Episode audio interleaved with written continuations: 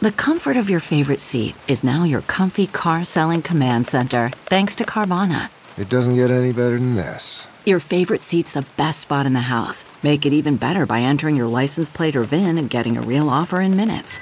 There really is no place like home.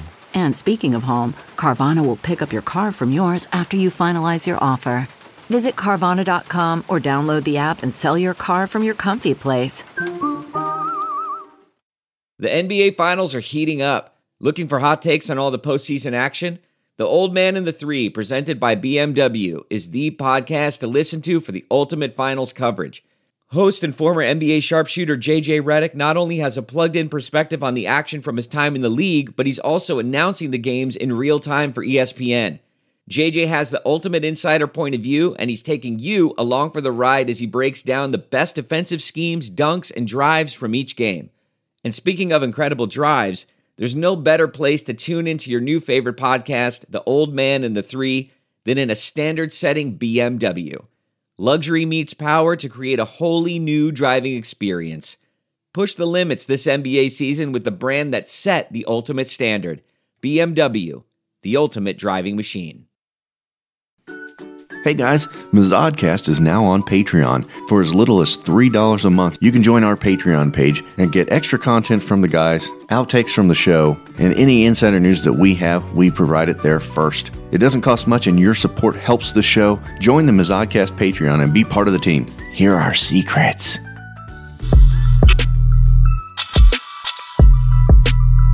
Gonna throw it. Slant. This bugs for you.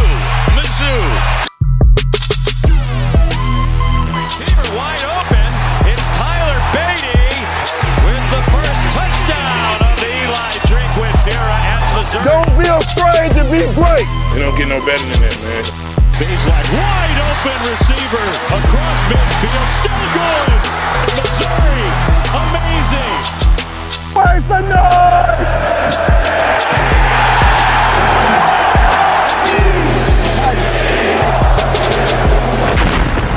This is the Mazodcast. Howdy, Tiger fans, and welcome to the Mazodcast. I'm your host, Brendan Anthony. Joining me, as always, is my longtime brother, Colin Anthony. What's up, dum dums? Colin, it's a rare occasion these days, but we're actually going to talk about and celebrate a big in conference Mizzou win. Tigers played South Carolina and pulled off the 31 to 28 victory. Didn't see it coming. No, I mean, no, yes and no. I mean, it wasn't like South Carolina was a team that was like, oh, there's definitely no way we can win that game. No, but I just become so pessimistic due to the way we'd played all season long. Sure. Well, and I just, I mean, like I said in the show last week, I had some guarded optimism just based on the way they played against Georgia. And that seemed, again, seems strange considering how that game score turned out. But I mean, the defense played markedly better in that game despite the score. And I thought, boy, if you could carry that into South Carolina, you might have something. And they did. Yeah, it turns out that your defensive assessment was accurate and it did carry through. I mean, the defense was the reason we won this football game. The offense did enough, but the offense had a lot of big problems uh, starting and stopping. I think at uh, what may be our former starting quarterback Connor Bazelak threw a couple of the ugliest interceptions you're ever going to see at a Division One level. What were those? I mean, God, those were just like I don't know. Take the guy that you went to high school with who spent the most time in band class and ask him to throw a football and you'll be pretty you'll have a pretty good idea what that pass looked like. You know what I mean? Like that's both of those passes. I'm like, that guy looked like he looked like he'd never thrown a football. Yeah, I, I, didn't know if it was like a hesitation, like he started to throw, thought better of it, and then I was already in. I, I mean, I couldn't make out how he ended up throwing either of those passes. They were absolutely terrible. Yeah. It was bad. They were both really bad. The second one was like, did that get tipped at the line? And then they show the replay, like, nope, he just forgot how to throw a football all of a sudden. and that is seemingly what happened because he launched, I think, a 60 yard bomb to, uh, was it Mookie Cooper? Yeah.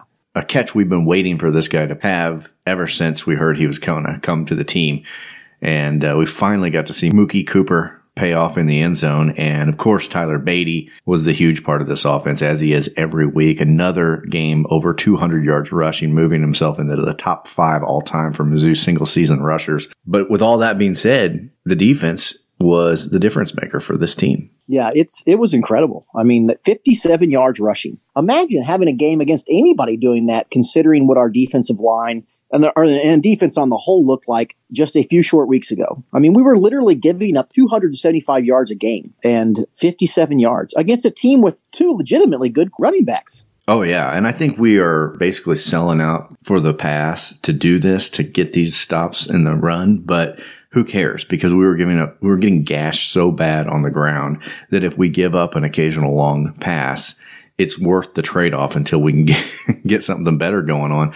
But I mean, basically everybody in Columbia was calling for Seabrook's head prior to this game. And I don't know if he's changed a ton of minds, but he's certainly gone some distance and saying, Hey, we know there's problems and we've done what we can to fix it in season because they've made necessary changes and kudos for at least one game. Kudos. I mean, that may regress to the mean. I don't know, but I couldn't have been happier to see it. I can't say definitively what has changed on defense. They do look like they're, you know, like I said, they're just stacking the box and pinning their ears back on every play. And against South Carolina, their quarterback's not bad, but he's not good either, and he's fairly inexperienced. And I think against a really good quarterback, sometimes bringing that kind of pressure regularly can really get you burned. But I don't think they were concerned about that with this quarterback. I think you saw it with with uh, Georgia some. You know, I mean, they were giving their quarterback a little bit of trouble, but he's a good quarterback, and so eventually they start figuring it out. They start running the ball. They start hitting the passes, and but you can see what pressure does. It's disruptive to be certain, and it, it's not going to work against everybody. But in South Carolina, it was exactly what you. Did. They've got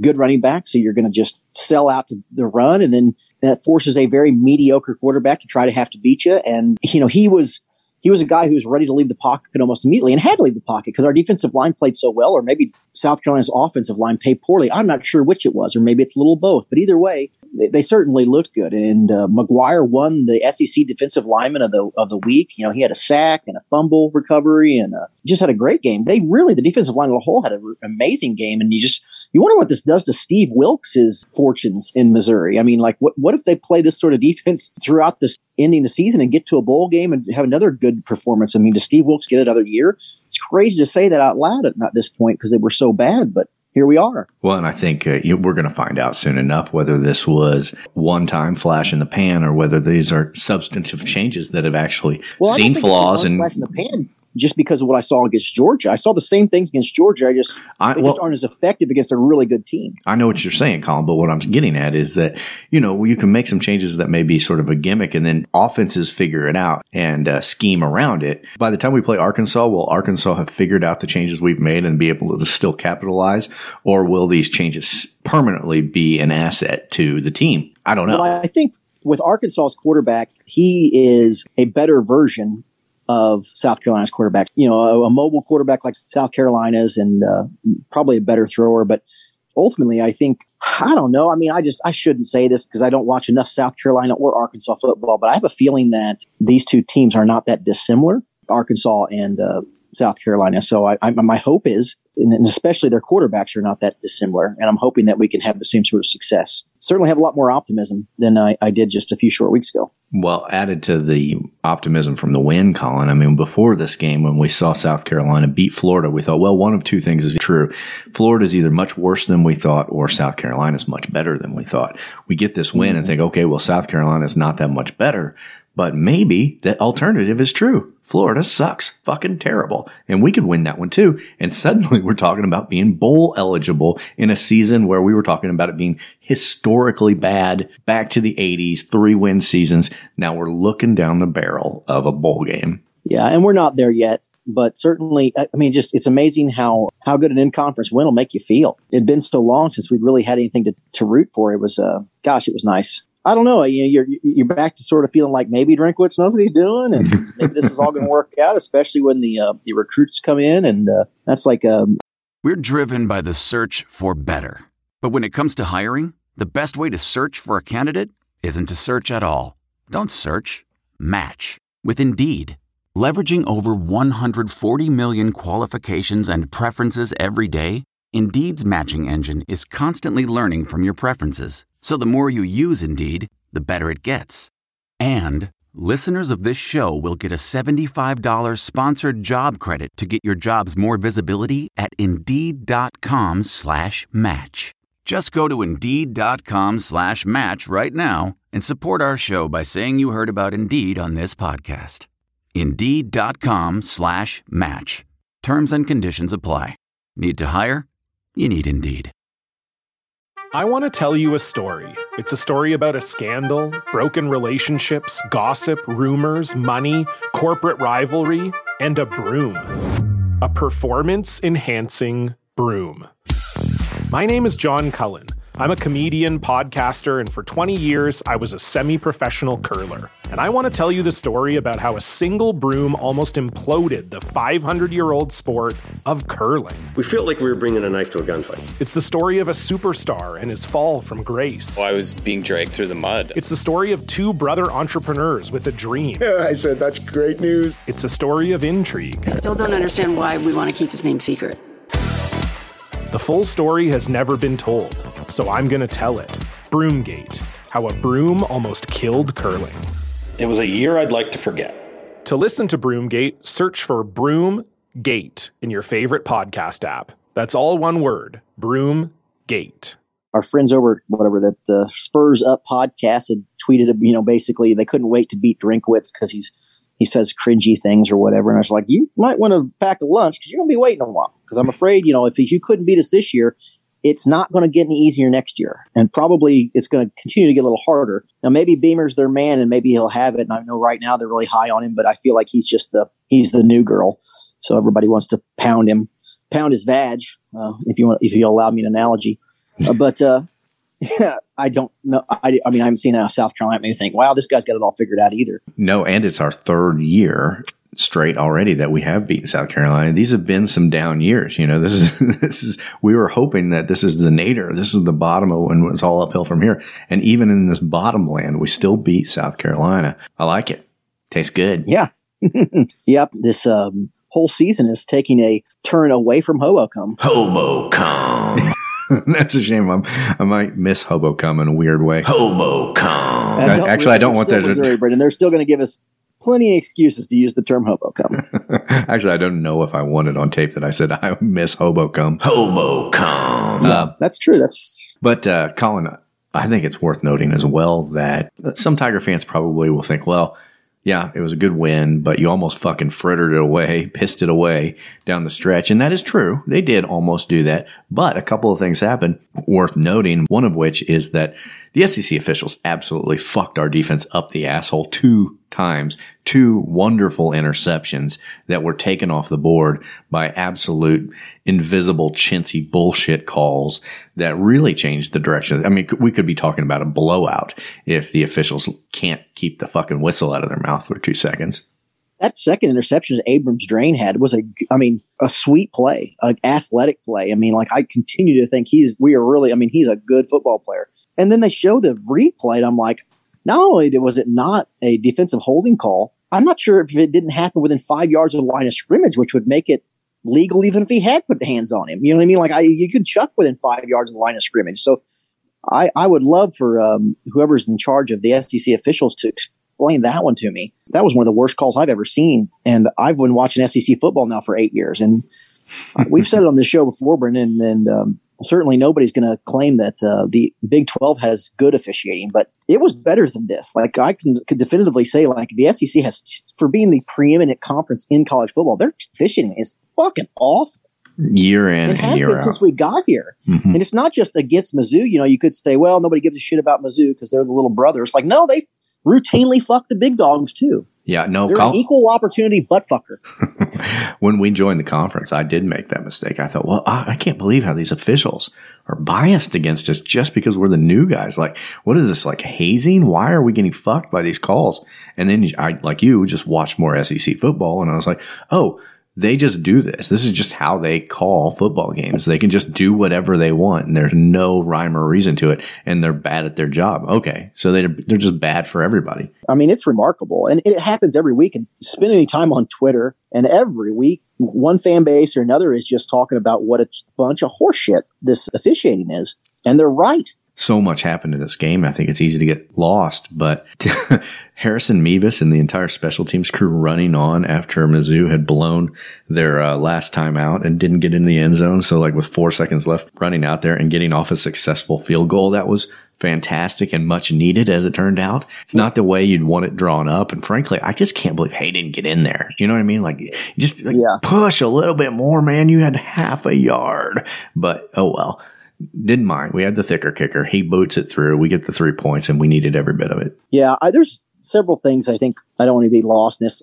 One, Parker had a really good game. I wanted to make sure I mentioned that because I've given him some shit because he's behaved like sort of a douchebag a couple times on the field, had had some stupid penalties, and he played really well and had a couple of really big catches in this game. Despite Connor's bad game, he spread the ball out more than he had recently. They got a lot of guys involved a lot of guys that need to get involved. Mookie Cooper, you know, uh, Looper. I mean, these these guys that came to Mizzou to uh, to be part of this offense and really have sort of not had a huge role to play. And it was nice to see you know them basically utilizing what looks to be some pretty good talent. Yeah, and, and we talk about Connor Bazelak. I think that's the last thing we really do need to fully mention before we get done with the wrap up on this game is that it was it four minutes or so before the end of the game, very much in doubt. Uh, we had the three point lead, but we're nursing it and trying to bleed out the clock. This is the drive immediately following Connor's second terrible interception. And Drinkwitz pulls the trigger and he takes Bazelak out, puts in Cook, and basically it's just hands the ball off to Badie to finish the thing out. He did run once for 11 yards, but it was clear that uh, Drinkwitz had seen enough as well. And yeah, I think Colin, you and I have been two of the most optimistic. I don't want to say Pollyanna, but we have been boosters for Connor Bazelak. But I think we were both at that point being like, yeah, that's the right move. It's time. Really, after that first interception, it, the interceptions were so bad, so egregious that it's just like this guy's head's not right. Like I don't know, I don't care what his body is. I mean, I understand that he may be hurt and he may be dealing with some injuries, but those throws didn't say to me like, "Oh, this guy's really not, you know, really hurting." It said to me like, "This guy has just completely lost his confidence." I mean, his biggest selling point ultimately was he seemed like, you know, I remember talking to him last year. He, has got all this poise and this, you know, no situation is too big. You know, we talked about big dick energy with Connor Bazelak, and he has none of it now. He just seems like a just a fainting goat. Not only is he throwing interceptions, but in such unopportune times, like the worst possible scenarios. And you can tell Drinkwitz, I think, has moved on, or is, if he's not moved on, he's on the brink of it because he literally was saying in the press conference, you know, like, listen, he bad decisions. He was sort of pulling no punches when it came to Bazelak and got when you pull Bazelak uh, at the end of a game that's a close game, an in conference game, and a win that you desperately need given the trajectory of your season to that point to pull him and put Cook in. I mean, it's how do you go back to Bazelak after that? Yeah, and, and you know, if he wasn't good enough to finish that game, is he? He's good enough to start against Florida. That doesn't make a whole lot of sense. Well, I, I wonder if Bazelak, at least at that moment in this game, kind of had become Chuck Knoblauch. You know, he just couldn't throw the ball to first. You know, he just had the yips or something because I think that's what uh, Drink saw and said, "Hey, we've got to do something else at this point because he he can't be trusted to hang onto the ball when we desperately need the ball just to be secure." That if you just if you look at the balls that Bazelak threw today and and what he how he performed. I mean, nothing he did today made me think Brady Cook can't do that. The 60 yard bomb he threw, he threw to, a, it was a blown coverage. He threw to a wide open receiver. I mean, I figure uh, Brady Cook's not a, not, not like a, a no name recruit. I'm, I'm assuming he can throw to a wide open receiver. uh, you know, uh, he, several of their passes were, you know, slants and crossing patterns, you know, like the, there's just nothing I saw on offense that made me think, yeah, you, you have to have Bazelak to execute this, you know, because and maybe I'll eat my words when Cook throws three interceptions in the first half or something. But I just, and he also adds the element of, you know, of speed and mobility that Bazelak, you know, Bazelak didn't strike me as a guy who was a statue back there last year, but I think that's where he's really hurt by the injuries is like he is a statue. Like he can still throw the ball because his injuries aren't really in his uh, upper body, I don't think. But, uh, you know, I don't think he's he doesn't look very comfortable moving to his left or right. He certainly doesn't want to take off and run. You know, they call it a soft tissue injury, but I look at it and go, well, this guy's got a bad groin or a hamstring or a ga- or a calf muscle or a high ankle sprain. You know, something. This he is not mobile right now, and he was never a, a nimble guy, but he was certainly more mobile than he is now. And the fact that Macon or Cook gives you the element of mobility, basically, just not playing well enough to ignore those those problems. I think we're going to see Cook start against Florida. I don't know. I think that it's it's anybody's game. I think we could, if Cook's playing, I think maybe you can expect a platoon style quarterback with Macon. But I don't know. It depends how Cook comes out. I think if he does start the first series, if he has success, he'll be allowed more nice. room. And and whether it's Bazelak or Cook or Macon, I mean, they've all got the ultimate safety blanket with Badie. But I think especially within the SEC, people aren't given aren't given Badie a lot of credence. You know what I mean? Like, oh, he's running for big yardage against bad teams, but that's not true. And he got 200 yards against South Carolina, and you know that's the ultimate safety blanket for whatever quarterback runs out there. I mean, you've got a NFL caliber running back, and they have to honor that. Every team has to honor that. Georgia had to honor that. Even their defense. I mean, he's a good enough player that he's you're going to have to account for what he does. You know, with that ability to run that uh, both Cook and Macon give you, combined with with Badie, just means I mean, I don't know. It just seems very, very advantageous. Well, Colin, why don't we take our first break, soak in the victory, come back, and we will listen to voicemails because I am curious to hear what drunken Mizzou fans being happy sounds like. It's been so long. And of course, because we have an unexpected win, that means something special. It means we get to feast on sour grapes. They're full of antioxidants. this is the Mazodcast.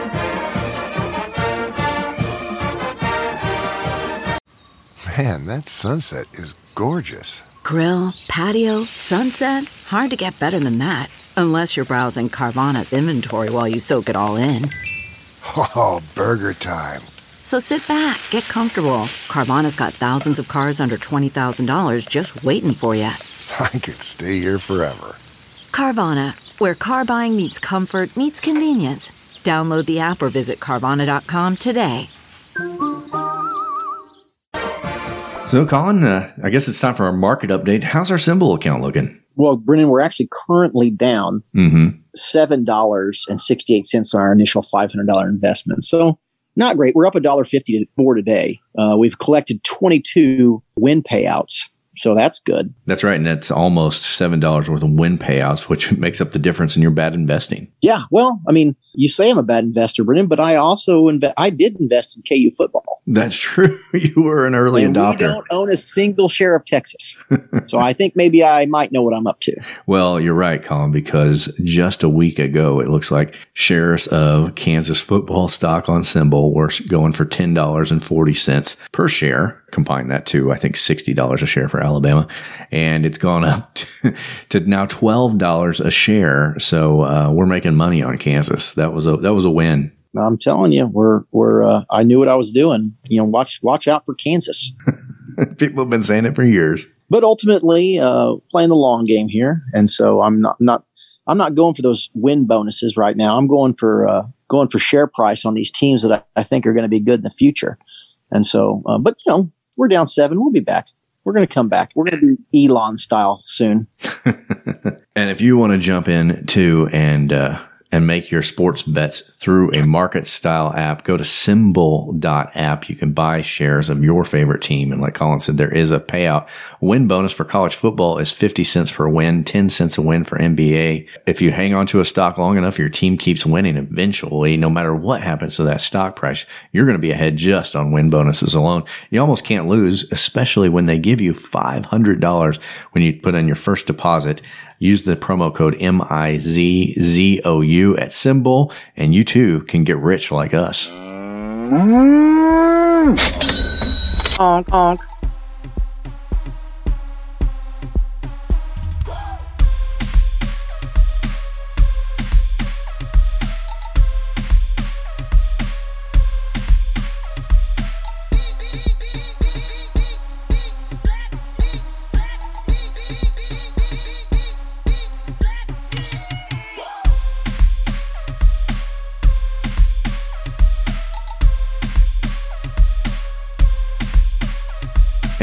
we are back, Colin. I'm ready to just jump into it. It's time for the old Mazodcast mailbag.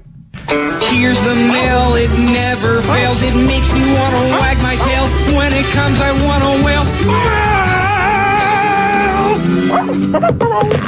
Well, and Colin, the call started rolling in right about 317. So that means 17 minutes into this game, people were uh, either I'm guessing pissed off because that's about the time I think Connor's first interception yeah, came around. We got a we got a turnover and uh, everything was looking uh, coming up Mizzou, and then Connor uh, threw like a guy without hands. Man, this is already a disaster. Drinkwitz's lucky he is recruiting super well because why is he playing Aldridge, Connor Bazelak?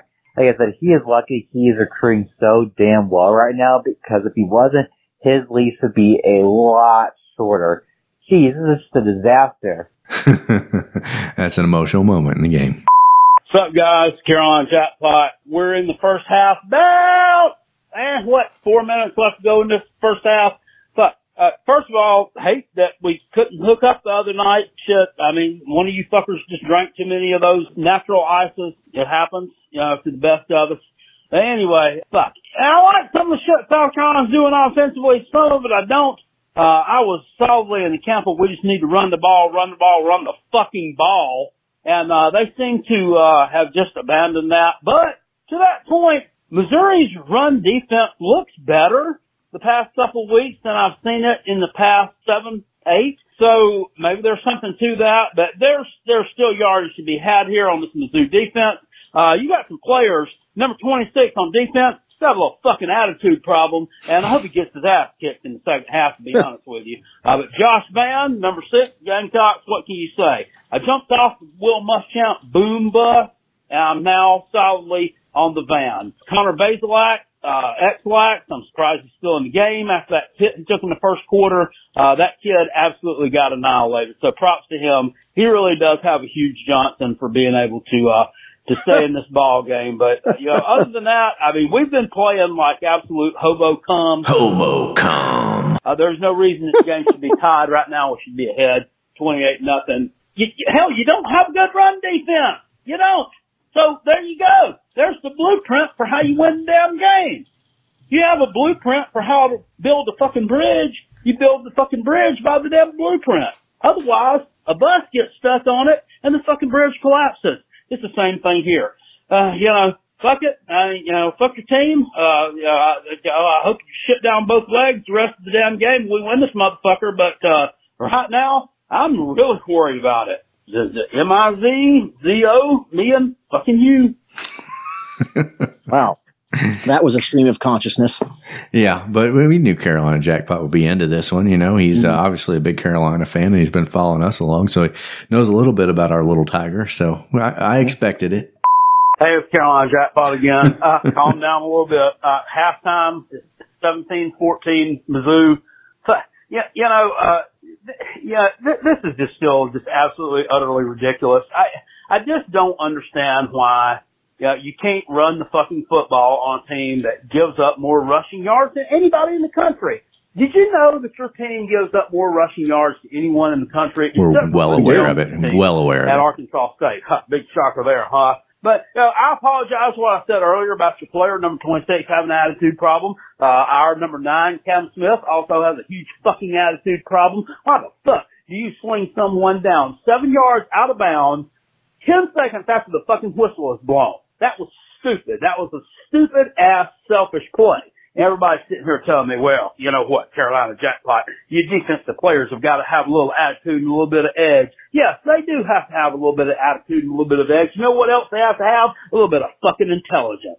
That was stupid. Uh, but uh, nice job by your uh, field goal kicker, uh, Cameron Nevis, uh, whatever his name is, the big Close. fat ass jiggling out there uh, onto the field. I thought it was Sarah Fuller for their second. Got kind of turned on, but anyway, it wasn't her, but uh, it was uh, Harrison Nevis. And uh, nice rush job with the field goal and the 17-14 lead at halftime. This is going to be a dog fight going into the fourth quarter, I do believe. Good luck, guys. Fuck your team. Woo! Wow. Wow.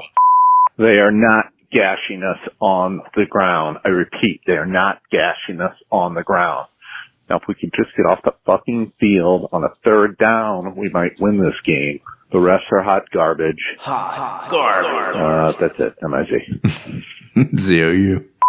Number one on South Carolina's defense gets a fucking douche of the week fucking recommendation. Every fucking play, forward progress stops. This guy jumps in and fucking throws punches like on top of the fucking pile. What the fuck is this idiot doing? Like, is nobody seeing this shit? What the fuck? Do you notice this, Colin? No, I didn't, but I, uh, I, I'm sure at some point this week I'm going to rewatch the game. I'll have to keep an eye out. All right, I, I don't hate the Mizzou defense anymore. Like they, they're, they're they've improved uh, throughout the season. If this defense had showed up in Boston, we would have won that game, uh, and that's that's good to see. Connor Bazelak, man, tough, tough look. I mean, great throw to Mookie Cooper. Like he did that. Cook hasn't done that. Macon hasn't done that in a game.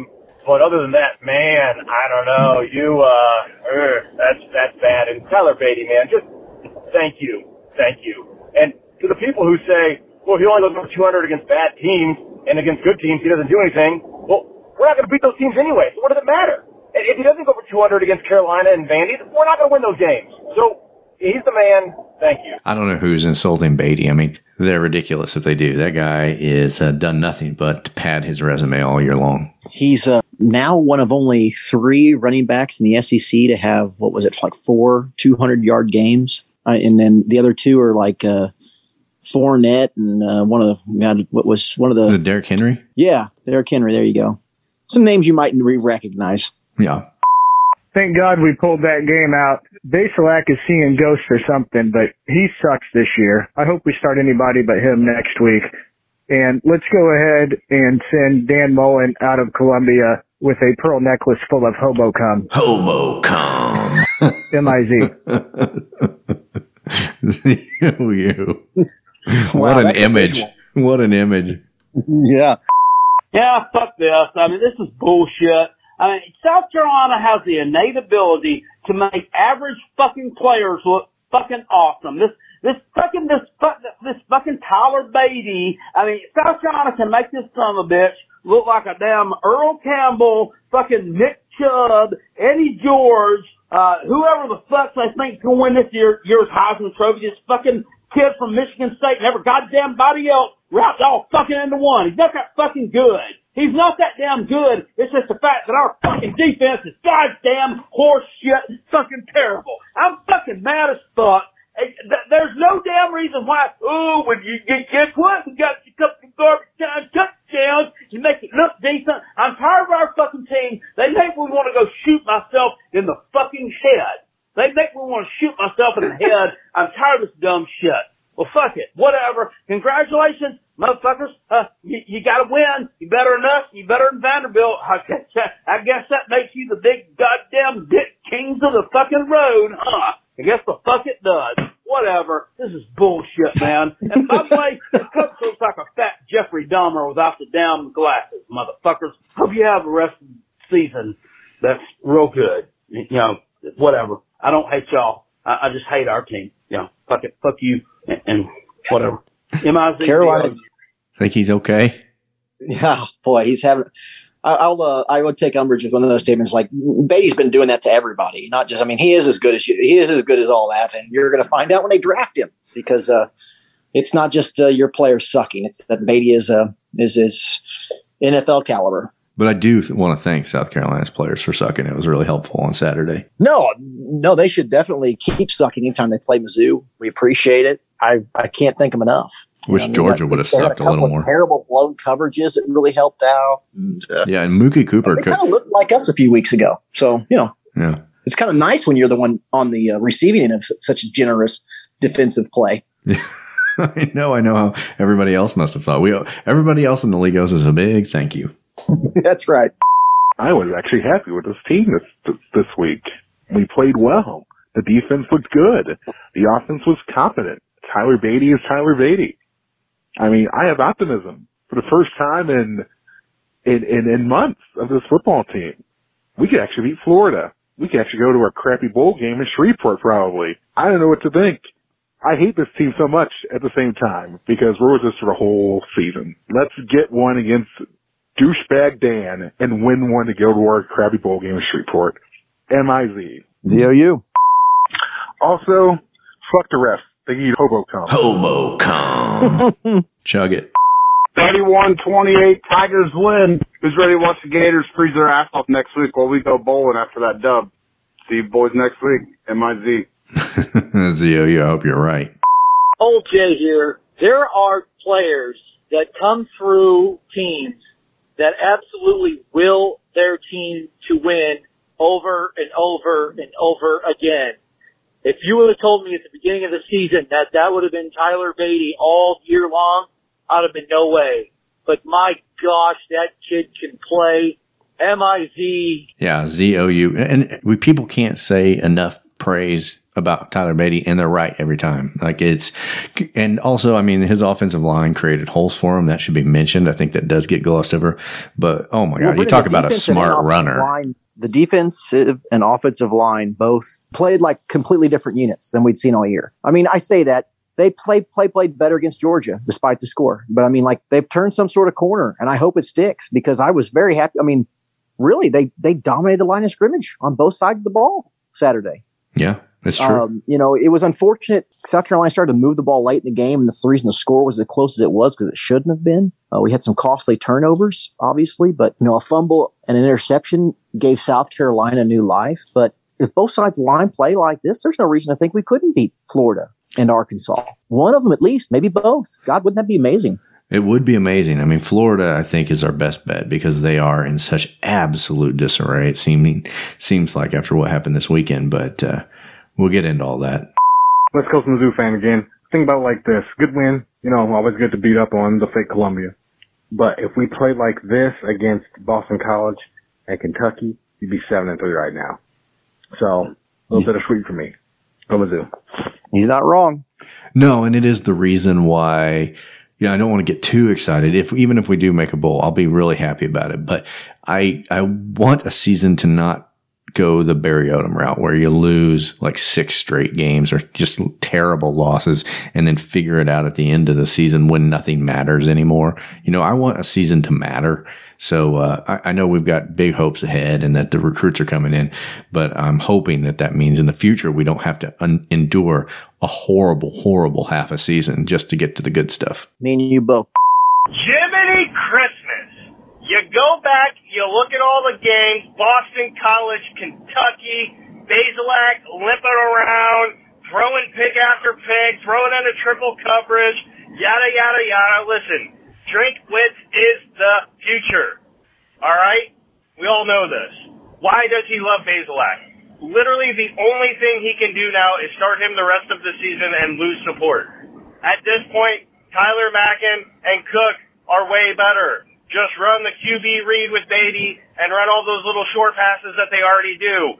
Those two other guys can throw the exact same screen passes as Bazelak. He does nothing for Mizzou. They probably have two more wins this season if Drinkwitz did not have a man crush on Bazelak. Uh, this is Vince from Baldwin, signing out. M-I-Z! Z-O-U. I don't know that I disagree with most of that. You know, I I've had my own uh, man crush with Bazelak, but Drinkwitz has been slow to pull the trigger on him, and I can appreciate a coach wanting to stick with a guy, but you know, we're also talking about the same coach that yanked Robinson immediately to put Bazelak in when the when the Tennessee game started to take a turn. You know, very early on in the season. You know, it's how we ended up with Bazelak. I mean, and I feel like uh, Bazelak has gotten a pretty long leash, but you know, like I said, it, and truthfully, I'll be upset if Bazelak starting against Florida, and I think most Mizzou fans will be. I certainly won't feel confident with him there.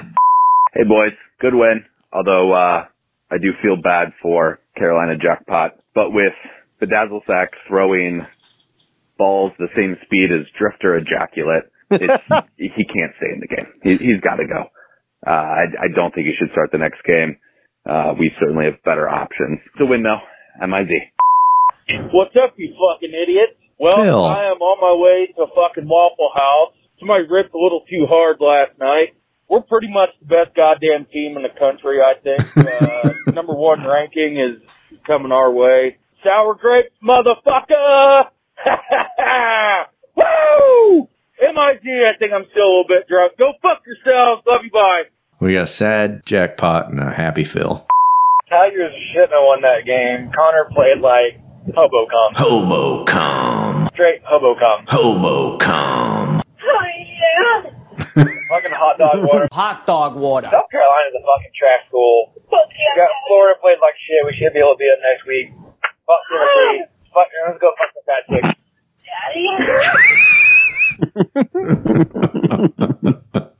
well you know, something occurs to me, Brennan. I, I feel like um, if we got Carolina jackpot and superfan Phil, and we had them just like have to, you know, some sort of uh, scenario where they have to live in the same house. I'm thinking of like a stepbrother scenario. Mm-hmm. You know, where they initially started hating each other, and and then at some point they just stare, you know, look in each other's eyes and be like, "Did we just become best friends?" And they're like, "Yep." You want to go do karate in the garage? Yep. Sounds like you're describing an episode of How I Met Your Monkey. yeah. Get Phil in there, you get Jackpot, throw in a monkey, and I think CBS, we got a second sitcom. All of a sudden, we're building a Thursday night lineup. Yep. Hey, what's up, you fucking idiots? I thought of one other thing. Fuck Connor Bazelak. Just fucking play all three fucking quarterbacks the last however many fucking games of the year. I'm done with him. Drake just keeps fucking throwing him out there. I don't know. Fuck it. Play all three of them. Fuck Florida. Fuck Dan Mullen. MIT, go fuck yourself. Bye. It's hard to tell the difference between happy Phil and angry Phil. Yeah. I also just want to uh, give kudos to uh, Drinkwitz by making probably what obviously isn't an easy decision to uh, yank Bazelak out of that game after that uh, that second horrible interception, uh, and then put in Brady Cook and have the confidence in Cook to finish the game, even though we're only up three with you know just a couple minutes left. Yeah, it takes some stones to uh, to make a switch like that, and hey, it worked out. We got the dubs. MIZ. ZOU. Yo, it's Xavier down in Bama country. Hadn't talked to you boys in a while, so I thought I'd call in and say hello. You know, I was watching the game yesterday, and at one point, Mizzou was up by a couple of touchdowns, and I'm thinking to myself, this may actually be pretty good, maybe a solid victory, you know, a statement. And then the announcers had to screw us over, jinxing us. I mean, really, dude, this guy never fumbles, then a fumble, and then the other guy talking about scoop and score, scoop and score. Did you hear him say like scoop and score 18 times?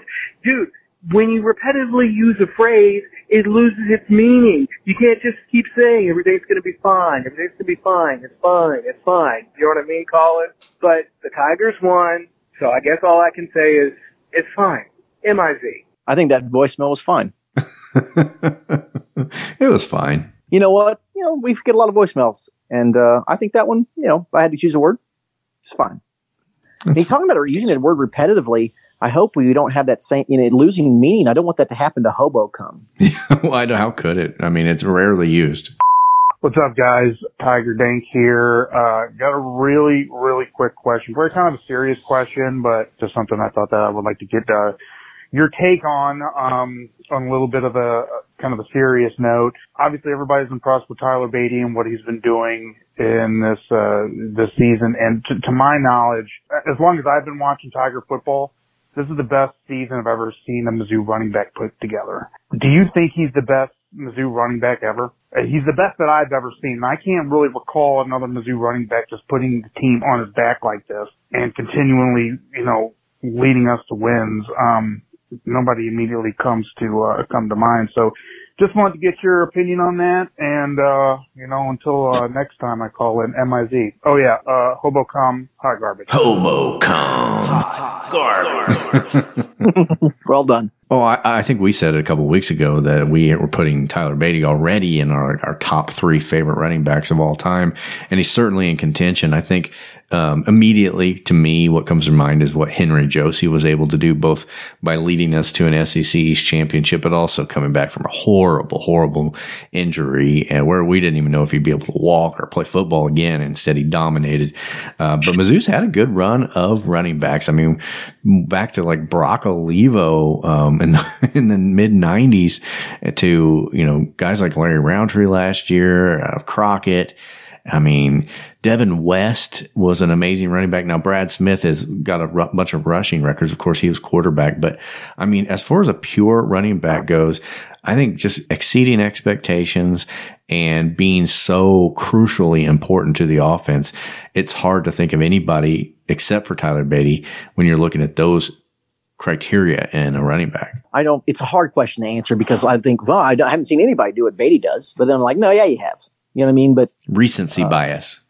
yeah, exactly. But I mean, he is without question one of the very best in recent memory for sure. You know, I always had a soft spot for, for Josey, but you know, he's as good as Henry Josey was. I don't have any trepidation about saying that. For my money, he's better than Rountree was. And I can't believe I'm saying that because Rountree was great. But, you know, if I, like I said in the earlier show, I'm like, if I had to build a Mizzou football squad and I only had one running back to spot to give, I'd give it to Badie before I give it to Rountree and or Crockett, you know, who are both very good running backs. Did you see uh, Rountree got his first NFL uh, rushing touchdown this weekend? I did. He uh, broke out some moves, made Mizzou proud. Yeah, he can dance. Unlike Mike Leach. I feel like uh, I was riding those same roller coasters of emotions our listeners were, and uh, I do feel feel a little bit for Carolina jackpot, but not a lot. And uh, we've we've had our own share of misery. We know how we know what the answer is, and it's alcohol. Colin, just a little side note: we're recording this on Monday night. Uh, Missouri's taking on UMKC. Uh, if that feels familiar to anyone, or if that sounds familiar to anyone, uh, the result is looking familiar as well. Colin, I don't know if you can see it, but currently there's under eight minutes to play, and UMKC, the Roos, lead Missouri 61 to 42. That's right. 19 point lead with under eight minutes to play. Good heavens. It's Kim Anderson all over again. Jesus Christ. I just can't believe that this is happening again. Of all the games to lose, we have this haunting loss from the Kim Anderson era. The, the UMKC Roos loss was the most horrible of, and I'm talking about a murderer's row of horrible losses during those years. It was the worst. And we are repeating that performance. And I mean, at this point, it does not look like there is a way that Mizzou can crawl out of this with seven minutes and 37 seconds left. We're well, not I'll say this. I don't think when Kim Anderson lost to the Roos, he lost by double digits. So Cuonzo may be setting a whole new gold standard for sucking. It's just, I mean, I don't know how many people are still on the Cuonzo train. And I haven't done a head count of the crowd because I know it is the fans' fault, but the student section is once again full and cheering and trying to do their best. I can only imagine how long that's going to continue after a mind numbingly horrible loss like this is Well, they haven't itself out to lost yet, Brennan. There's still time left. I mean, the, the game's not over, but they're down No. by 14. So No, they're down by full 20. are they? Well, I just I'm I'm I'm just updating the score on my phone. I'm not actually able to watch it. So You might be ahead of me actually because, you know, I'm streaming it, but I don't think so. There's 714 left and this, they're down by 20.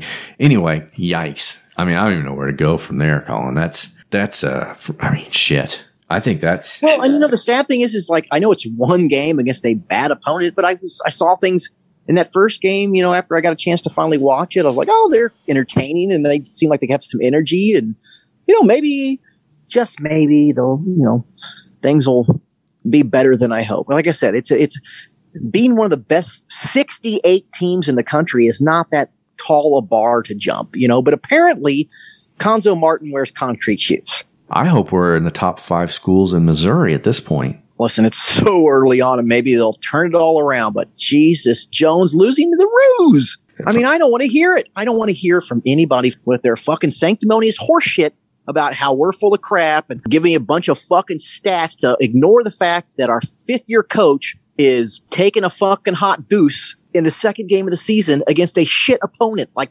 good lord. I'm just like, you know what? I don't want to hear it anymore. I, where's my apology? I want the fucking apology. I don't want you to just acknowledge that Cuonzo's bad two years after I told you he's bad. I want you to acknowledge that I was right and you're fucking wrong and you could take your fucking bullshit and shove it up your ass. Cause this guy sucks and we're losing to the kangaroos. UMKC, we're losing badly. Not just a little bit, badly. It's going to take a, a whole lot of analytics to convince someone that their eyes are wrong in this case. Cause I know that's what a lot of people like to do. They like to take what you see and know to be true based on just observing like any human is capable of and then telling you why that's not actually what happened because of some numbers. Now that's going to be a tough sell here. Yikes. I'm just going to be waiting for the apologies.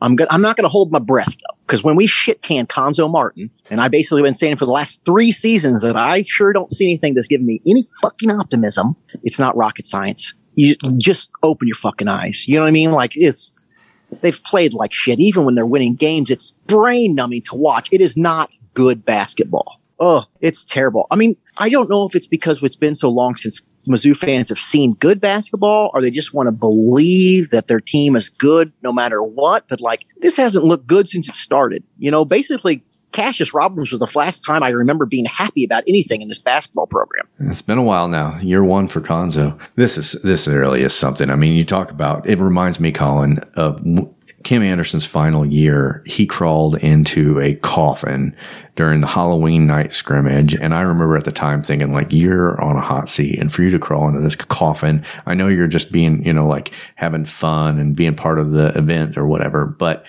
oh, the optics of it. It is so symbolic of where your coaching tenure here is headed.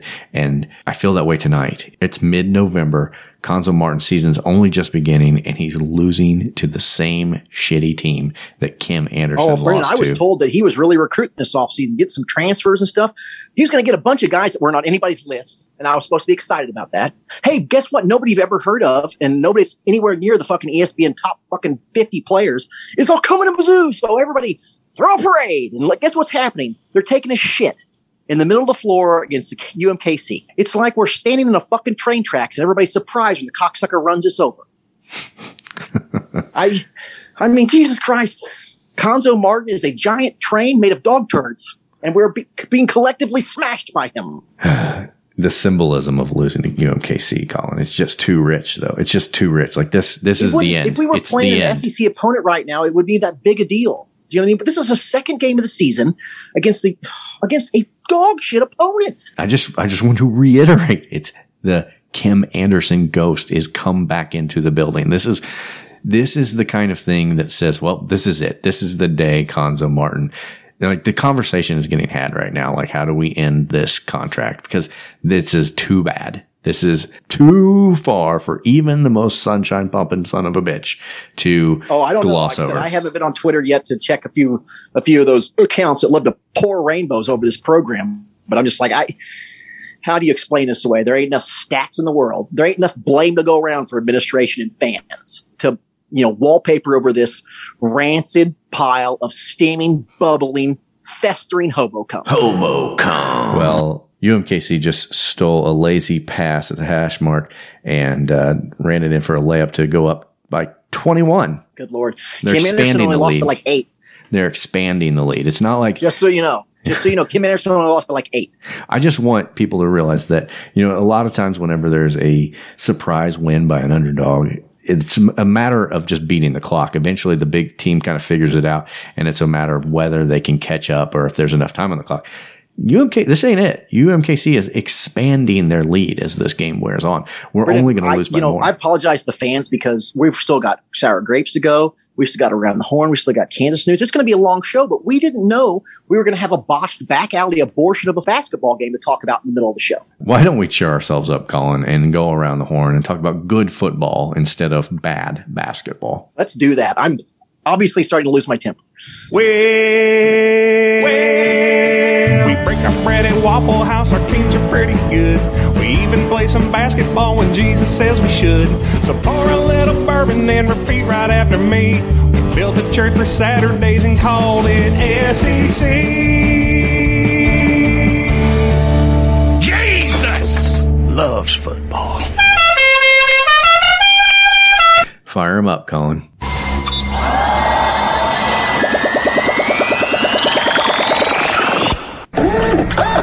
Alabama, Alabama. Nick Saban. Thanks for joining us, Paul. Thank you, Mizzou Cast Podcast. All right, Colin. First game we've got is the Mississippi State versus Auburn game. Mississippi State heading to number 17 Auburn. This one was a little bit of a shocker for me anyway. Mike Leach's Bulldogs pulled out the win 43 to 34 for a huge upset for uh, Mike Leach's program. I just don't know what to make of that guy. Yeah, I don't. I don't know either. Uh, there was some horrible footage of him attempting to dance with his teammates whenever uh, the game was over with. But uh, Mississippi State goes to six and four and four and three in conference. When you look at how hard this Western Division is, pretty respectable, really. Because uh, in Auburn, that is a big blow to them. They started out on fire. They were 28 to uh, 10 at the half and they just fell apart in the second half. It's like they forgot how to play football. It was a bizarre one. They, you can't talk about a team coming out more flat in the second half than, uh, than Auburn did. You're right about that. Auburn is strange. I mean, there was a time when I always said, "Hey, Auburn, pretty good team. I think they make it. You know, they're going to give everybody a run for their money. They're looking good." And Bo Nix, and then just I don't know, Bo Nix. How do you explain that guy? One day he looks like a Heisman candidate. The next day he's just it's hot dog water. Hot dog water. They're a mystery. Another interesting game, and one I wouldn't have wanted to bet, is the Arkansas LSU game. Number 25, Arkansas went to Death Valley, and I think we both picked LSU in this one. Arkansas got the 16 to 13 win over a reeling LSU squad. Obviously, they've got their lame duck coach in Ed Orgeron, but uh, it's a big win for uh, Sam Pittman's crew as well. Seven and three is Arkansas now. Well, I'm certainly not predicting that Mizzou is going to beat Arkansas necessarily, but you know, I do feel like our last two opponents, being Florida and Arkansas, are two teams that I I feel like are going the wrong way, while Mizzou may be going the right way. You know, Mizzou seems to be getting better. The defense seems to be improving. The the offense is, uh, you know, still has been okay. Badie's been great, but I just I feel like both Florida and Arkansas are really sort of reeling um, despite the fact that they won, it certainly wasn't an impressive win. And, and LSU's a turd burger right now. So I don't know. Neither one of those teams scare me a great deal. At the same time, I'm not going to, I wouldn't bet the games. You know what I mean? So I don't know. We'll see what happens. Yeah. I'm not looking forward to that one in particular. Kentucky beat Vanderbilt 34 17. And Vanderbilt had some points in the second half, which made the score seem respectable, but Kentucky got out to the early lead. It was 34 to 3 at the half, and they kind of coasted their way to victory. Just pretty much what everybody expected. Not what anybody expected. Florida took on Samford. You heard me right. Samford. That is not yep. Stanford, but trailed at halftime did Florida. 42 points Samford put up in the first half it was 42 to 35 at the half. And oh my God, the Boo Birds came out for Dan Mullen. I mean, that motherfucker is on a blazing hot seat right now. You should be fired. Yeah. I mean, I, I, I wouldn't be, if Mizzou beats Florida, especially if they beat them handily this weekend, I could definitely see Missouri being the dagger. And nothing makes me happier than when Missouri fires someone. yeah, we had a couple of years there where we were pretty good at that. Yeah, we were like the uh, Ned Stark of uh, of the SEC. We're just lopping off heads, you know. Alabama, Alabama paid money to New Mexico State so they could slaughter them fifty nine to three in Tuscaloosa. yeah, Alabama. Alabama's number two moves to nine and one on the year. New Mexico State will disband their football program. Nick Saban. Yep, that's that sounds right. Texas A&M, Ole Miss. That was the big matchup of the night, and it was a good game. Ole Miss ended up pulling away in this one, 29 to 19. They looked like the better team than Texas A&M most of the night, but it was it was a close one and a huge win for Ole Miss because they finally have, I think, a signature win over number 11 Texas A&M. Who, you know, keep in mind this is a team that had beaten Alabama. They also beat Auburn, which looked a lot better at the beginning of the night than after the end of the night. But uh, Ole Miss is eight and two now, and they are looking looking at a New Year's Bowl if they can uh, ride their way through the next two games. I'm looking forward to the Egg Bowl this year. Mississippi State and Ole Miss are going to is going to be a good game, and I really hope that um, what I really want for that matchup is I just want them to get the coaches together for just, just I want them to to get a bottle of wine and have the coaches drink it and then just talk about stuff. I'll drink to that. yeah. I'd watch that. I'd watch that on pay per view. Yeah, I mean, we know that Mike Leach is one of the best about talking about stuff, and uh, I always feel like Lane Kiffin, if he if he thinks there's not a camera running, the stuff he'd talk about is like a whole nother level that uh, he's never been recorded. The stuff he'd talk about. yeah. And the final game for Saturday was number one Georgia going up against Tennessee. I was glad to see Tennessee get their uh, licking like everybody's had to against Georgia. 41 to 17 was the final. Georgia's now 10 and 0. Tennessee's 5 and 5, which now matches uh, Missouri's record. So Josh Heupel is on a par with Eli Drinkwitz. Uh, didn't think I'd see that coming after Tennessee put an absolute fucking thumping on us midway through this season. Yeah, I still, I mean, I, if I'm a Tennessee fan, I'm I'm happier now than I've been in years about my coach, though. Really, yeah. Um, even you know, this is a Georgia. No, who's going to beat Georgia? You know, and they get put up a fight for a little while. I, they play good football uh, on offense, and uh, you know, Tennessee's going to have the resources to recruit. I mean, if I'm being honest right now, in the East, the teams that scare me for the future of our program are obviously Georgia, but I'm going to say Tennessee before I'm going to say Florida at this point. Dan Mullen's turned that place into a toilet. Yes, sir. Tennessee seems to be get, having things moving in the right direction. Now, I never discount Tennessee's ability to, you know, shoot themselves in the foot. They seem to have just such an incredible knack for it. But, you know, right now I'm like, I think Tennessee's heading the right direction. Yeah, at least they have a, a plan. I mean, Florida is completely adrift right now. Why don't we look ahead to next week, Colin? There's some stinkers. It's this time of year, late in the year, where I don't understand it, where the teams get just all their cupcakes in the most important late part of the season. Paul Finebaum seems okay with it when it's not Mizzou, but Georgia is taking on Charleston Southern. Who do you think's going to win this one? Georgia or Charleston Southern? Georgia. Georgia or Charleston Southern. And that's a dilly of a pickle. Yeah. I guess I'll go with Georgia. I'm just an absolute fucking turd of a game. Not even a line for it. There shouldn't be. Texas A&M is taking on Prairie View A&M, taking the similar scheduling model as Georgia, and an absolute dog of a game. I think I'll choose Texas A&M on that. And Colin, dare I uh, speak on your behalf and say you'll take Texas A&M too? Yeah, I'll I'll go with that. All right, now some really good football. New Mexico State. Apparently, they haven't disbanded the program yet because they're taking on another SEC foe in Kentucky. Kentucky's a 36 point favorite over last week's Alabama punching bag. Three straight terrible fucking games to choose from. Uh, Kentucky again. I'll take Kentucky. As will I. What about you, Paul? Kentucky. Mississippi State, Colin, is now taking on Tennessee State. Jesus Christ, what a pathetic slate of football games. No line on this garbage dump either. Mississippi State, Colin, Mississippi State, Paul. Mississippi State. Okay, the 2:30 CBS game. Surely that's going to be a good one. Maybe Arkansas will be going to Alabama, nine and one. Alabama sits at number two in the country. Arkansas seven and three. Alabama's a 20 and a half point favorite in this one. I think they'll cover. Yeah, I'd bet it. Paul, I bet I know what you think about this one. Alabama, Alabama, Nick Saban. Yeah, I think you're right. Auburn, coming off their hard loss to Mississippi State, will be taking on a South Carolina team, which we know they mad. Yeah, they very mad. Auburn's a seven and a half point favorite on the road. Unless South Carolina shows something that we didn't see, I think Auburn should be able to get healthy. Yeah, for sure. Auburn. And Vanderbilt will be the uh, sacrificial lamb to Ole Miss this week. They're heading to Oxford to take a big fat thumping in the ass. Vanderbilt's two and eight, and Ole Miss eight and two. Ole Miss is a 36 and a half point favorite in this one, and Lane Kiffin doesn't have a lot of trouble with these sorts of cupcake games, I think. I expect a big win. I do too. Agreed. Ole Miss. And Tennessee, also with terrible football to play, taking on South Alabama. Tennessee's 28 point favorite. I take the fucking Vols, I guess. Yeah, unfortunately. They're not playing bad. I wish they were awful like Florida.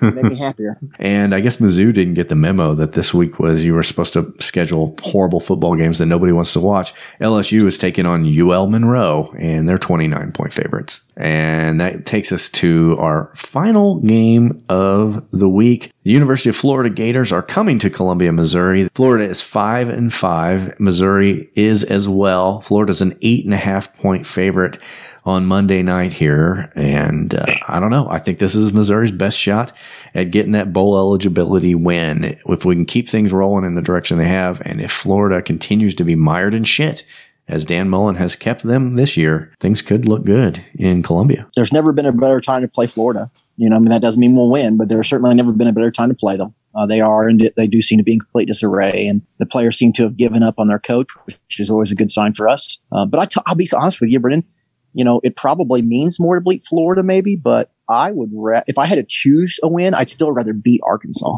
just to keep the streak alive and yeah. just to take a big steamy piss all over Sam Pittman and Arkansas's weird infatuation with him. Well, I mean, if we're going to have our druthers, let's beat them both. Yeah, please. Florida. And that'll do it for Around the Horn with the SEC. Colin, I, I almost dread bringing this up, but uh, we're now under 49 seconds to play. Mizzou is going to get beat. That's currently 78 to 66. We're not fouling. UMKC has the ball. They're bleeding out the clock.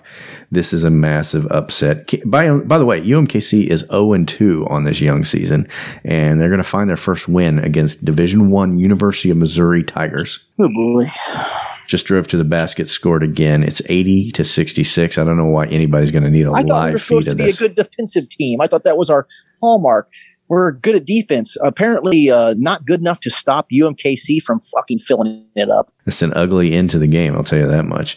Eight seconds left, seven, six. This one's over. It's it's a fucking loss, man. This is terrible. Absolute hot dog water. Hot dog water. We're going to uh, report it here first. Mizzou has just gotten beat by UMKC again. First Power 5 victory since the 2015-16 season when they beat Mississippi State. Terrible. You know, Brennan, I, I I'm starting to feel like our basketball program, like like I feel like about Kansas's football program. What, at what point do we just give up? Yeah. Like you can't beat UMKC. This is uh, this is Disband the dreadful. program. It's unbelievable. Hey, we're getting a phone call into the mailbag. Hold on one second. All right. This is RC Notacolo on Twitter, and I realize I'm a little early. There's about three minutes left in this basketball game, but what the fuck? This is hot fucking garbage. Hot garbage. This is the worst loss I have seen Mizzou take since the Kim Anderson days. And that's not really saying much because Cuonzo has largely been kind of a meh coach. He hasn't really taken us to the next level like several of us fans thought he would. Hell, he hasn't even recruited like several of us thought he would, except for the fact that he the, the one the two recruits he got, he hired their father Stephen even land them. So who has he brought into the program in the five years? Five years that he has been the coach. Nobody. He's brought in nobody. And we are regressing. This team sucks ass. Hot garbage. Hot garbage. Do you see any flaws in that analysis, Colin? No, it all sounds right. Well, I can only think of one thing to cheer ourselves up after this, Colin. It's time once again for Kansas news. Flowers are there were three kinds of suns in Kansas sunshine, sunflowers, and sons of bitches. This is Kansas News. Colin, I think we reported on this many years ago, but did you know that uh, America's most artistic giant toilet is in Kansas? No, I didn't. I didn't know that, Brennan. But you know what? I've often said that if you can't say nice, something nice about Kansas or just anything that you're not particularly fond of, then you're being fanatical. You know, not everything's completely bad. That's right, and that takes us to our first story. America's most artistic giant toilet. Despite appearances, the giant gaudy toilet in Lucas, Kansas began as a practical necessity. The little farm town of Lucas, population 400, attracted thousands of How visitors. could you practically need a fucking giant toilet? Well, I'll tell you. It attracts thousands of visitors every year to its grassroots art center and Garden of Eden, but it offered no public restrooms. And because the town is known for its outsider art, and because they've never heard of Porto Johns, the artist decided to build a bathroom like none other. As always, I mean, the, the, uh, it doesn't, none of this makes any sense. You know what I mean? Like Kansas could have just, like you said, got a porta john or built public restrooms, but instead they built a giant toilet. And for some reason that seemed like the, the most plausible and rational solution to this problem. Yes, Rosalind Schultz, director of the Art Center, recalled a cool reception that greeted the proposal for a giant toilet. She said, in a small town, you can imagine we had some trouble. People said it was just the worst idea ever. And Colin agrees. yeah. I mean, uh, it's like you could have just built the world's largest like American flag, yeah. something cool, or I don't know, anything, you know, like some sort of war memorial or Anything but a receptacle for human feces. Yeah, or you could just build a, a giant toilet. I mean, honestly, I guess in Kansas it makes some sense. it's true. It is emblematic. They said, we are not having a big toilet on Main Street. But when they saw the mosaic lid for the first time, they said, oh, this is going to look really nice. Wow. The lid, 14 feet high, is mortared into the front of a giant toilet tank, which contains the restrooms themselves. Outside are two half circle benches forming the rim of the bowl, and between them is an artwork of swirly water filled with ceramic versions of all unexpected things that can end up in a toilet smartphones, eyeglasses, paperback books, human shit. A dog stands at, at the water's edge drinking from a bowl. Rosalind said its name, chosen from hundreds of suggestions, is Beauregard Flushmeister. God, Jesus Christ. I mean, Everything about this story, including the story itself, is just ridiculous. Prominently displayed between the men's and women's room, the toilet's runner up plaque for its 2014 America's Best Restroom contest. Kansas couldn't They even have even the win. couldn't even get the best fucking giant toilet. oh my God, it's so pathetic. Despite the community's initial misgivings, the citizens of Lucas contributed significantly to the success of what they call now Bowl Plaza. Rosalind praised the townspeople who donated personal items for the mosaic and volunteers who mortared countless pieces of bric-a-brac into the artworks and even the concrete contractors who figured out a way to turn slabs of normal cement into a giant unspooling roll of toilet paper. And ironically, I'm sure the same construction workers later blew up those toilets. Yeah. Oh my God. The the damage a, a construction crew can do to a giant toilet. Oh, Colin, leads us to our next story.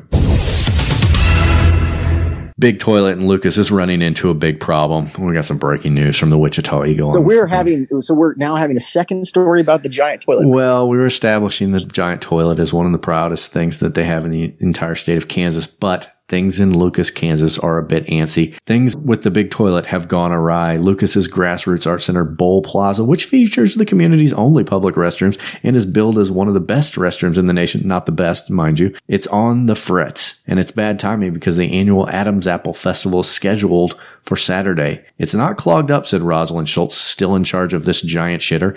It keeps running thousands and thousands of gallons of Kansas water through without shutting off. The problem started a week ago. Two plumbers have been called to fix it. It's going to take more than one plumber to fix a giant toilet. Sure, Brennan. Nothing is fixed yet. The water just keeps rolling. Um, Does anybody out there? I mean, we have some reach with our podcast. Does anybody out know out there know a giant plumber? it seems like what we're going to need. And he's going to need a giant wrench. Sure. The men's urinal is fine, but the women's is on strike, said Schultz, who loves to make humorous jokes about her huge, shitty toilet. We think we're going to have a big water bill. The latest diagnosis Friday was that parts were needing to be ordered for the automatic flusher. This is news, mind you, Colin. This is news in Kansas. Apparently, It's a fucking toilet with an automatic flusher. Uh, what do you mean get to order it? Like, is there not a? There's no plumbing supply places in Kansas. I feel like I could come up with that like three different places right now, and I live in middle of Missouri. It's just the irony that one, it's sending thousands of gallons of what we know to be toxic sludge, Kansas water through it, and it can't be stopped. And it's also the thing that they're most proud of, and it, it's fucked up. It's so Kansas. It's Kansas on top. of It's a Kansas onion. But it does. It, I have to move on to our next story, Colin, because we can't talk about toilets forever.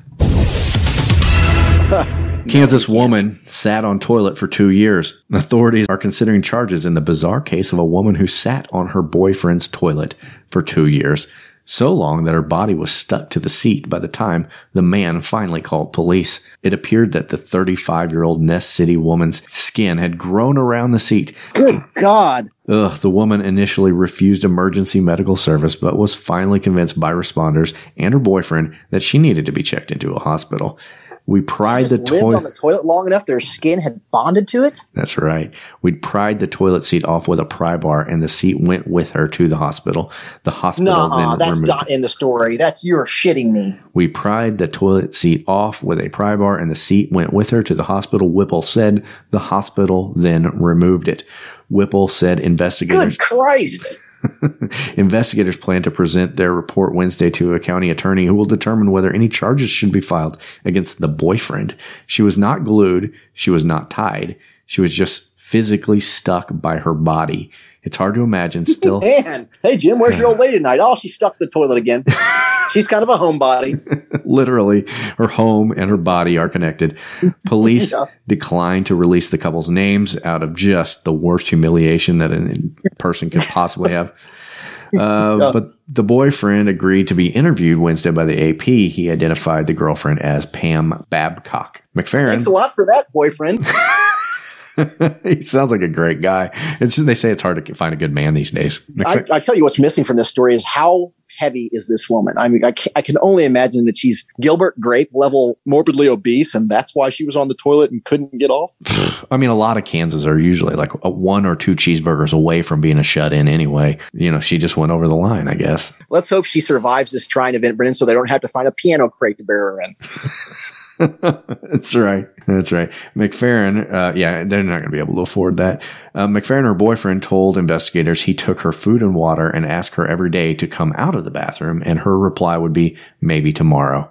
According to him, she did not want to leave the bathroom. McFarren told the AP he wasn't to blame, and it was solely Babcock's choice to remain on the toilet. I've had, I've had days like that. Don't get me wrong. You know what I mean? That I didn't want to leave the toilet. Like, you know what? I don't feel like it's a safe place for me to be anywhere but close to this toilet. But uh, that doesn't typically last this long. Authorities. My skin has never been physically bonded to the toilet, I guess, is what I'm saying.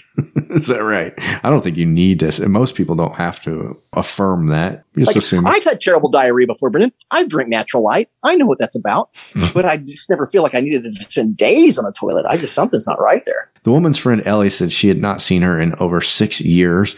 Authorities do not know whether she was mentally or physically disabled. I'm going to tell you right now, there's a there's a mental problem, and it sounds like there's quite a physical problem as well. Yeah. Yeah. Oh, the person that's been on the toilet for so long that their skin bonded to it, I'm going to go ahead and, you know, make that gigantic leap to, yeah, there's, there's some mental stuff. Oh my God, Colin, let's go on to the next story. I'm tired of this. Is a, this has just been a bad theme for Kansas news. It's literally like the plot of a family guy, a cartoon, I'm pretty sure. but I think he's stuck to the couch. But either way, I didn't know Family Guy was based on real life where you could physically bond your skin to a piece of furniture and or plumbing accessory. Yikes. well, our, our next story, Colin. Kansas City, Kansas church damaged after portable toilet set on fire. Well, we are really having a toilet heavy uh, episode here. I don't, it's just what comes to us from Kansas. This is what Kansas has provided. Brendan, I'm, I'm having trouble paying attention. Our, you're not going to believe this, but our Twitter is blowing up right now. I can't figure out why. You know, I, mean, I just get an alert after alert after alert. Like people have stuff to say right now about Mizzou something. I don't know. I'm not going to look. I'm not going to open to it. I don't want to get a sidetrack, you know. But Sure. Well, we've got important toilet news to get through, Colin. well, something's got Mizzou, Mizzou Nation fired up. That's all. That's- Whatever could it be? A Kansas church was damaged after a portable toilet on the property was set on fire. New City Church said on a Facebook post that the incident happened on Sunday night. The Kansas Fire Department said the fire was located at the exterior of the church and crews worked quickly to put out the blaze. Church said it hopes to have the building restored and ready for services on Sunday. It's not immediately clear if there were any suspects arrested in the toilet related arson. No one was injured and the fire department is still investigating. And by investigating, they're taking a dump. Well, so there you have it, Colin. It is a shitty, shitty week in Kansas. The crazy thing is, is that we had uh, like four or five other stories to choose from, and they were all toilet related too. That's right. We tried to find stories that weren't about shitters, and they're just not out there. no, they, they obviously uh, it's sort of that it's a focal point of the Kansas society and and uh, their civilization in general and their their culture. I mean, they're just they're toilet crazy, Brennan. They're toilet people. And, and you know what? It's kind of nuts that they're this over the moon about toilets, considering they just got indoor plumbing like in the last eight years. I think that's what it is. I mean, you know, in the 19th century, you know, in the 1800s, England was just obsessed with all things Egyptian. You know, you, they couldn't get enough hieroglyphics and mummies and this and that because there were all these explorations in Egypt that they were just finding out about, you know, and, and so it was exciting to them. And I'm sure indoor plumbing is that way to Kansans now. It's like the first time you saw an iPad. Yeah. It's like, where's the back of this screen? yeah, like look how small this thing is. And they're, they're like, the poop goes into a hole in the ground and you never have to see it again. Though it will be in your drinking water later. Yeah, that's right. All right, Colin, final story of the day, also toilet related. Good Lord. Did you know that uh, University of Kansas Jayhawks took on the Texas Longhorns in Austin this weekend? I had heard that. Uh, Kansas had never won a game against the Longhorns in Texas ever. No reason to expect they would this year. They're one and eight on the season going into this game, and heavy, heavy underdogs.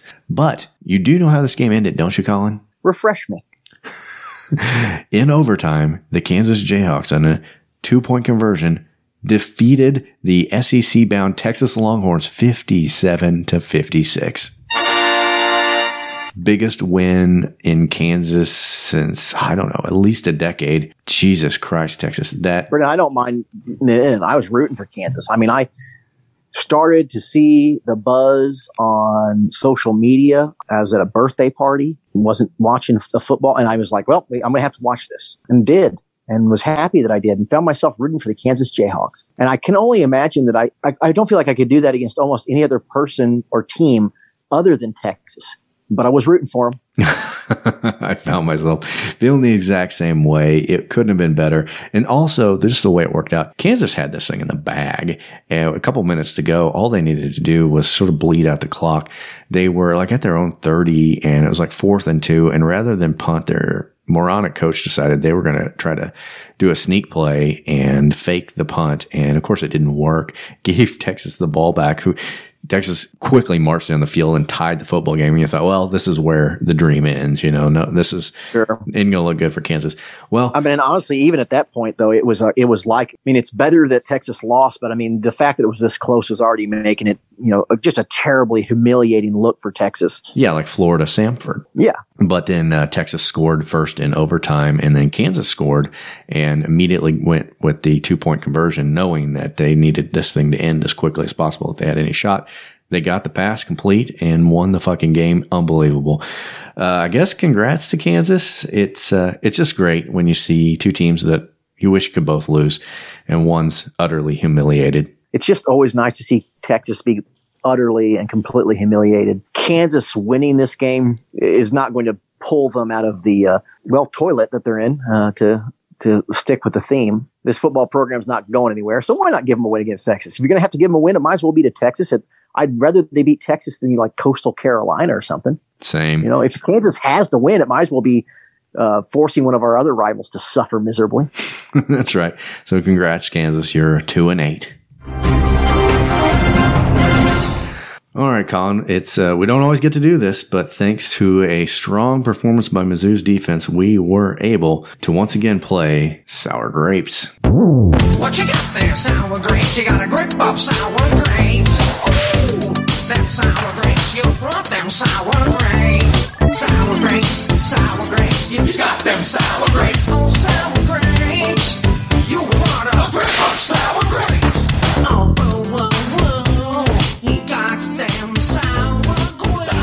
It's like Pavlov's dogs. I hear that music, it automatically makes me happy. What do you got, Colin? There were several, too many really. We had the perfect recipe for sour grapes. We had a team that was coming off a big win and really thought they were riding in the saddle, thought they'd definitely beat Mizzou. Their new coach is still live, living the honeymoon, so they can't blame him for a loss. You know, that we've, we've often been disappointed in the way sour grapes turns out because a coach is on the hot seat. So when we end up beating them, a lot of the tweets are not so much fuck Mizzou as fuck this coach, but they still love Beamer and they were expecting to win and lowly Mizzou packed their shit for them. And so it made uh, for some great sour grapes, really. we'll start off with Brian Rush. He quote, fuck Mizzou, fuck Greg Adkins. Sour grapes. Quick and to the point. Uh, and Atkins is, by the way, is the O-line coach for Yeah, some of South the ire was directed at him for sure. Yeah, because you can't, like I said, Beamer's still living the honeymoon. All right, Brennan. Next we have uh, Gamecock Noah. I don't know why that name sounds just pornographic, but Mhm. it does. Anyway, he wrote, "Laugh my ass off, suck it, Mizzou, suck it so hard." Sour grapes. You're talking about a lady's toes, we will. but I feel like we really we beat your team, so who's gonna suck it? At probably crazy. Pote, we can intercept the ball too. Suck it, Missouri. Sour grapes. I'm guessing this one came in after Bazelak threw his second interception. Yeah, and, who uh, couldn't intercept made- that? Yeah, I mean, you know, I'll tell you what, it's like we can intercept the ball too. Uh, well, I'd hope on that pass. I mean, lolly. I want to talk about lollipop. Evan wrote, "Can't lose to Mizzou. Fuck Missouri." Sour grapes. Hmm, Can I guess? And they did three Yeah, three times in a did. Yeah, Yes. three straight years. Roy Smith wrote, "Mizzou a fucking bullshit ass program." Sour grapes. Renee, it begs the question: What kind of program is South Carolina? Yeah, that's right. When you lose to a bullshit program, bullshit ass program, you're worse than a bullshit ass program. Kevin Rayleigh wrote, Mizzou sucks, but the Gamecocks are worse. Five and seven, man, fuck Mizzou. Sour grapes. Feels so good, Colin. Colin, I don't know why they, they, they got to be so hard on Mizzou. Kenny Setzer wrote, I'd rather have our staff. Mizzou staff came perilously close to choking that game away.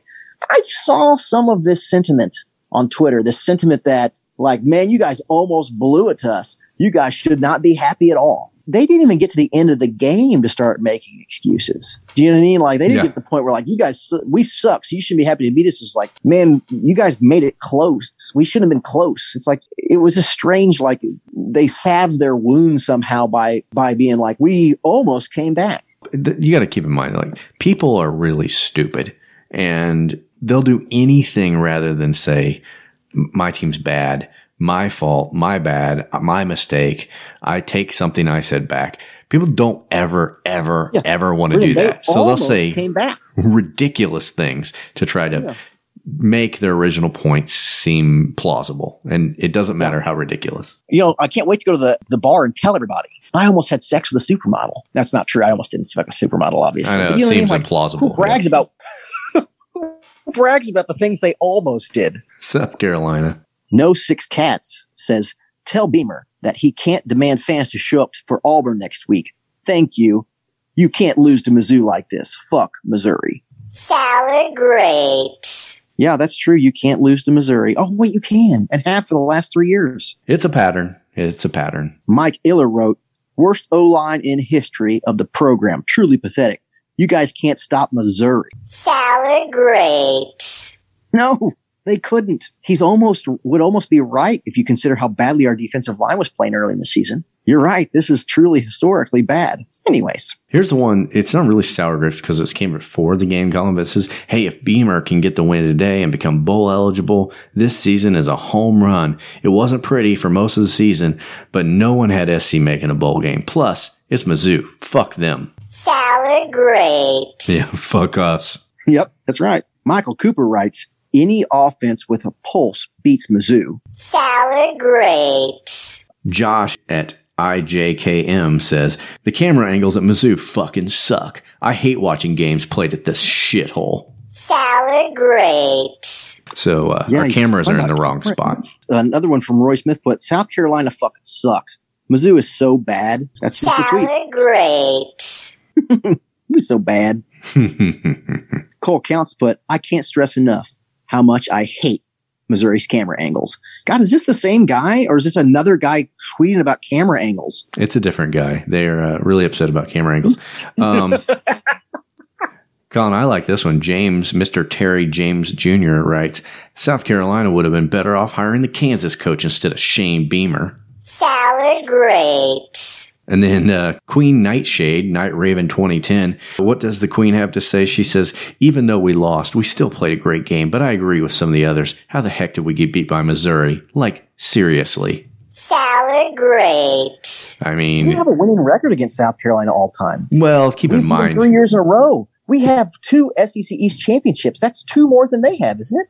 Well, you got to keep in mind, Queen Nightshade is busy tending to her monarchy. She has the land of Nightshade to take care of, so she can't be watching all No, Missouri's it's football. that's it's that for a man to sleep with her, he has to put a lampshade on his head No, oh, is that right? and get me very drunk. Dave Sanders wrote, Mizzou sucks. Their coach thinks he's still in the Sun Belt because that's the level of talent they have. Go Gamecocks. Sour Shane Beaver grapes. greater than Eli drank a piss. Oh, drink a piss. Well, turns out he's not greater, and based on the recruiting class we've got coming up, probably not going to be greater in a while. yeah, yeah. Pack your lunch, boys. It's going to be a minute. Local boss Nass wrote, Missouri fucked up playing Sandstorm at the end of the game because now SC will be out for fucking blood next year at home. I don't know what this even means. Sandstorm is a Sour song for some reason. Is that something South Carolina do that? Yeah, Is so that their thing thing. Or something? And- Okay. Yeah, an old mediocre song is their thing. Yeah, Missouri had the audacity to troll them with their own song, and now they'll be out for blood next year. I bet. Uh, they're bet. more likely to have blood in their stool after they play us. Scott Crane wrote, Imagine how those baloney heads that drove all the way to Missouri to watch us get beat by a horrible football team like this. You cannot lose to Missouri. Sour can. grapes. You can. Can and Yeah, do. He's calling his own fans a baloney head for driving to watch him play a horrible Missouri team. hmm How dare he? He probably took a plane. Well, South Carolina fans are stupid by and large, is what I've learned. Yeah, I should have dug a little deeper, but then I know I missed a couple of uh, tweets insulting the you know Drinkowitz for being a nerd or a Hmm. loser or whatever. It's like I don't know, guys. I mean, yeah, he doesn't look like your prototypical football coach, but uh, I he just beat you. Yeah. And also like the jokes about like he wears glasses. I mean, that's that kind of wore itself out around first grade, didn't it?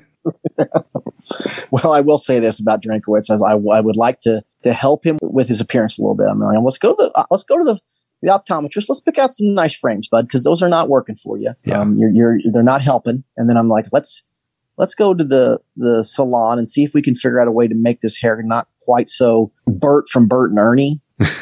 uh, you know, like can we do something to make it not look like you just have a tuft of corn silk coming out of the top of your head? He's just going to Um, have to shave. I mean, it's just he's Yeah, getting it's I just mean, getting to that point. It's it's that Like, I- terrible mid time. It's pre bald, but not. You know, it's like he he's got enough hair. He can still convince himself that he has hair, but it's definitely going the route of being bald, and he just Oh hasn't come to terms with it. It's finer than a baby's hair. What are you holding on to, bub? Let's, let's go get some nice frames. You got the money. I've seen your contract. Let's go get a decent haircut or maybe just shave that whole head right off. You know what I mean? And I know that Mizzou has top shelf workout facilities. So, you know, a little, little time on the treadmill wouldn't hurt you either. Let's, let's whip you into shape while we whip this football team into shape. So these guys can't come at you like this. I think it's time to move on to an important thing we do every week. It's time once again for TJ Moe's Douche of the Week award. Douche of the week. And I think in the spirit of Sour Greg tweets from South Carolina, didn't you have a candidate? There's a gentleman named Mike, Uva. Is that how you say that? I don't know. Never heard of him. I No. had neither, Brennan, but apparently he's a big deal. He's blue check marky. He had tweeted out, Mizzou isn't beating USC. USC is beating USC. So this is some profound stuff. Yeah. it is. And anyway, when I uh, when we shared this, it, a few Mizzou fans saw it. They proceeded to club this guy, and he is a fucking dum dum.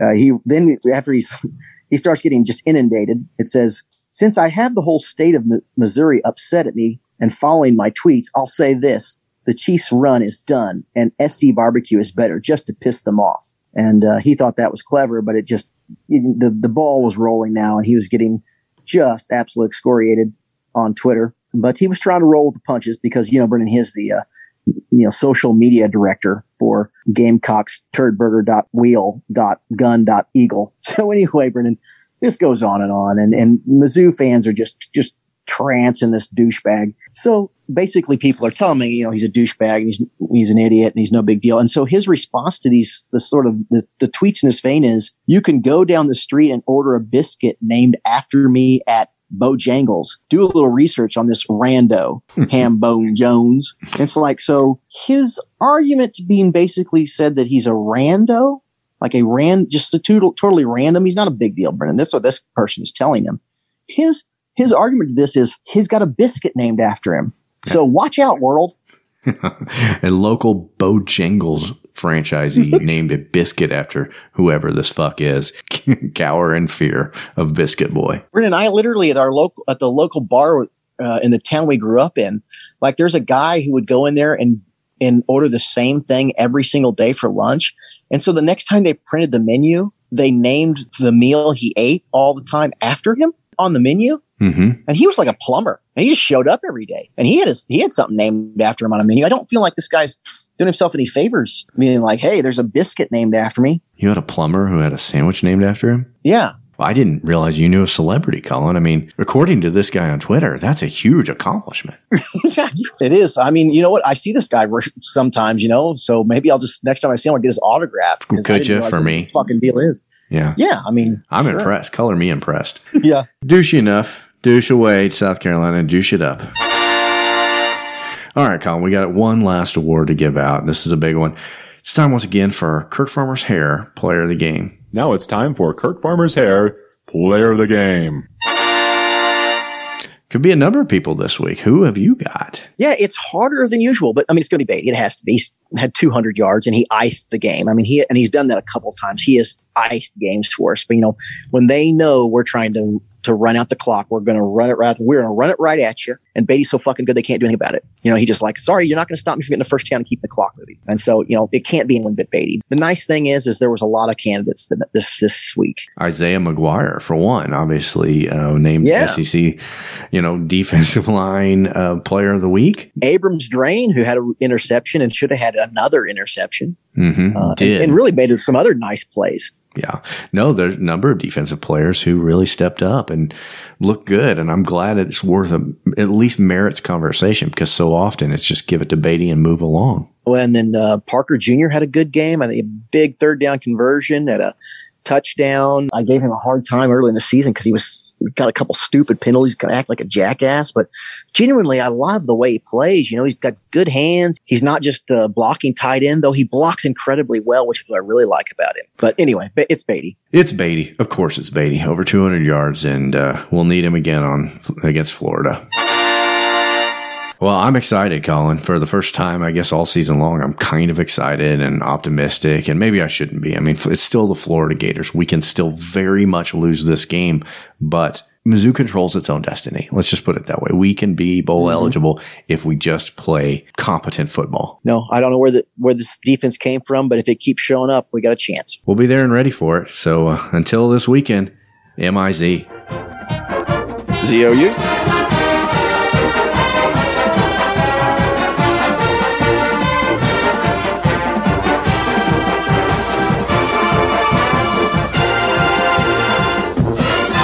Jesus, Jones losing to the Roos. Oh, yeah.